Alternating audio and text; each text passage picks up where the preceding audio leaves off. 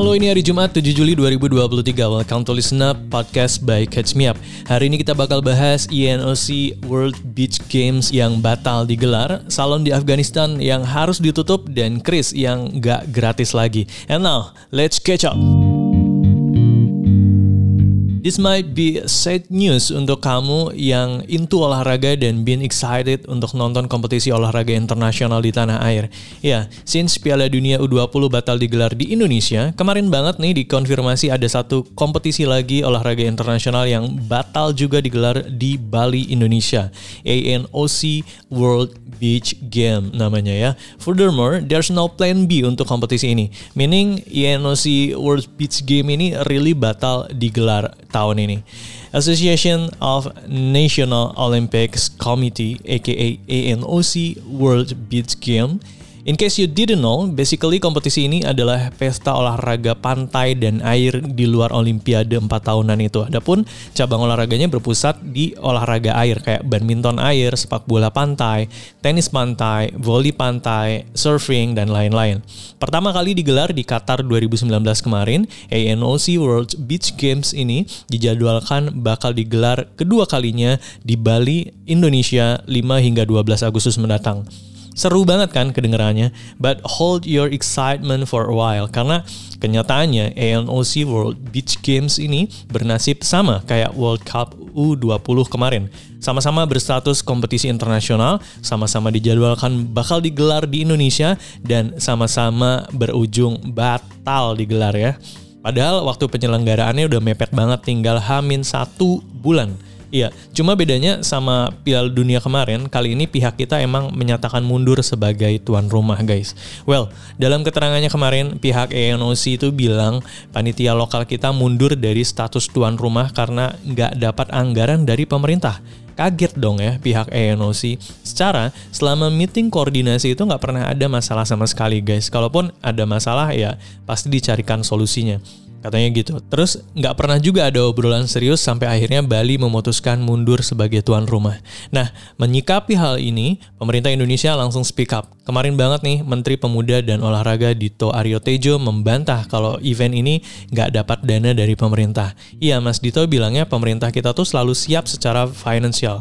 Berangkatin kontingen Olimpiade aman, bonus atlet berprestasi nggak pernah telat.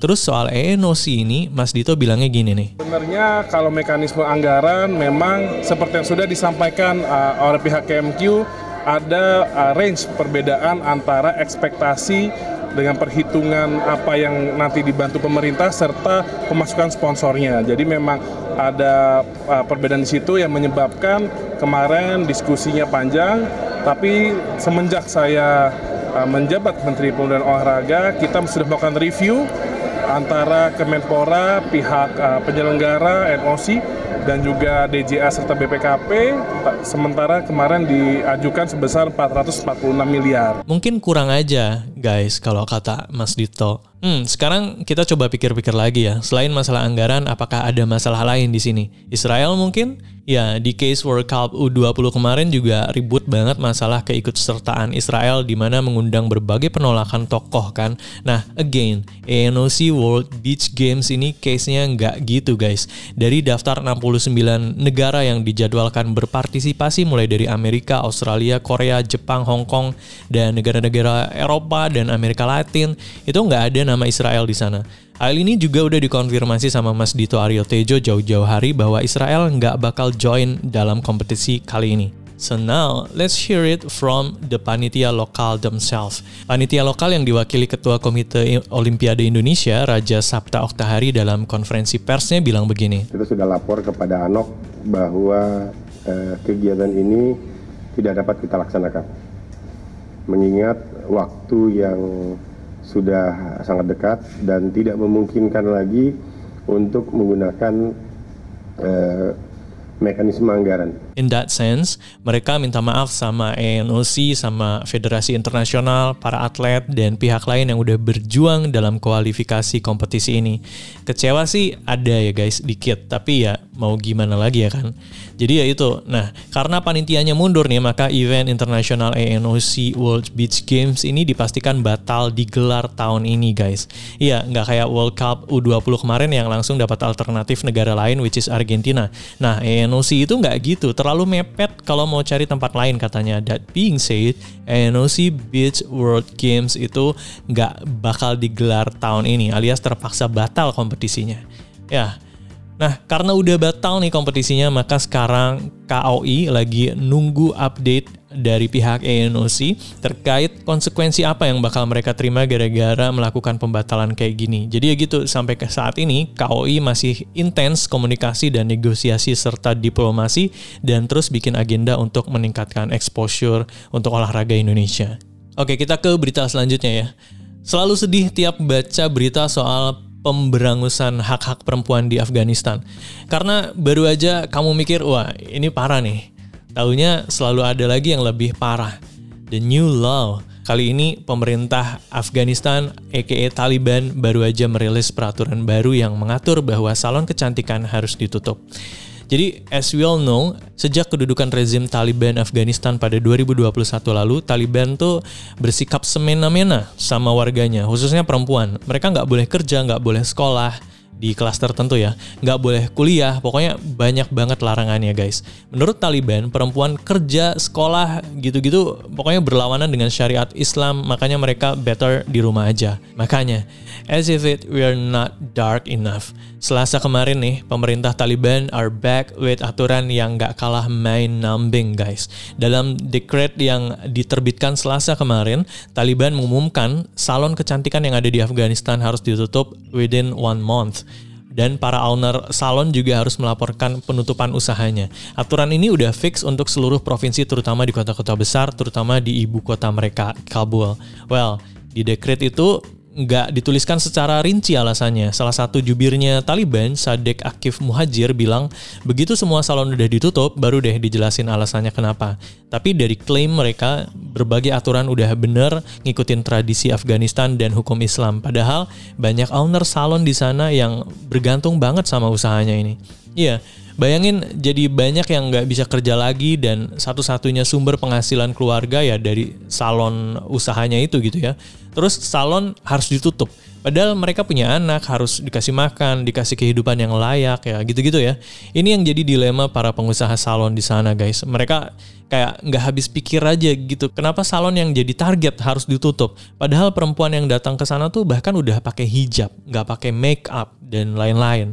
Makanya hal ini mengundang banyak kritikan dari masyarakat dunia, guys. Ya, berbagai organisasi internasional yang dari dulu udah gedeg sama Taliban ini ya ngelihat hal ini cuma jadi excuse Taliban aja untuk semakin menjauhkan perempuan dari kehidupan publik. Kayak makin mengkonfirmasi bahwa Taliban emang pengen cewek itu di rumah aja nggak ngapa-ngapain. Tapi sebenarnya kebijakan kayak gini tuh bisa dibilang malah backlash juga ya untuk Taliban. Soalnya kan mereka pengen diakui sebagai pemerintahan yang legit sama dunia internasional. Tapi kalau mereka kebijakannya begini sih ya jadi jauh ya.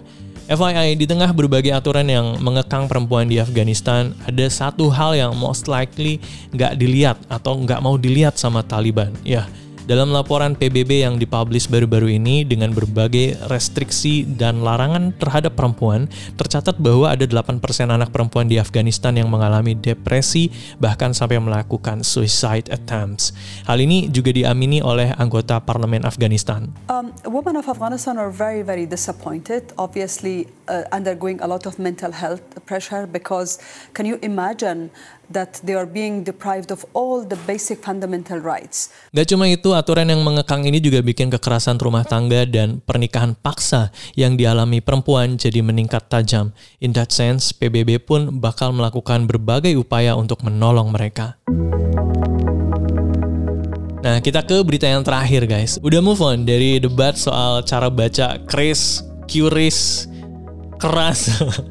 nah, saatnya kita bahas yang lain, tapi masih soal Chris ini ya guys. Jadi Kalau kamu pengguna setia Kris, kamu harus tahu nih bahwa penggunaan metode pembayaran non tunai yang diluncurin Bank Indonesia dan Asosiasi Sistem Pembayaran Indonesia ini udah nggak gratis lagi. Soalnya per 1 Juli kemarin Bank Indonesia mulai nerapin Merchant Discount Rate atau MDR atau biaya yang, yang akan ditanggung pedagang kepada penyedia jasa pembayaran dengan besaran yang bervariasi. Simpelnya tuh, tiap penjual dan pembeli bertransaksi pakai Kris, maka penyedia jasa pembayaran EKEP PJP bakal motong nilai transaksi yang akan ditransfer ke pembeli.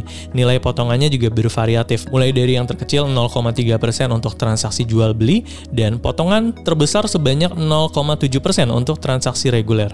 Tapi khusus untuk transaksi yang bersifat sosial dan pemerintahan nggak akan dikenakan potongan itu guys. Kalau kata Dirut Eksekutif Departemen Komunikasi Bank Indonesia, Pak Erwin Haryono, adanya potongan ini tuh untuk mengganti investasi dan biaya operasional yang telah dikeluarkan oleh pihak-pihak yang terlibat pada penyelenggaraan transaksi kris.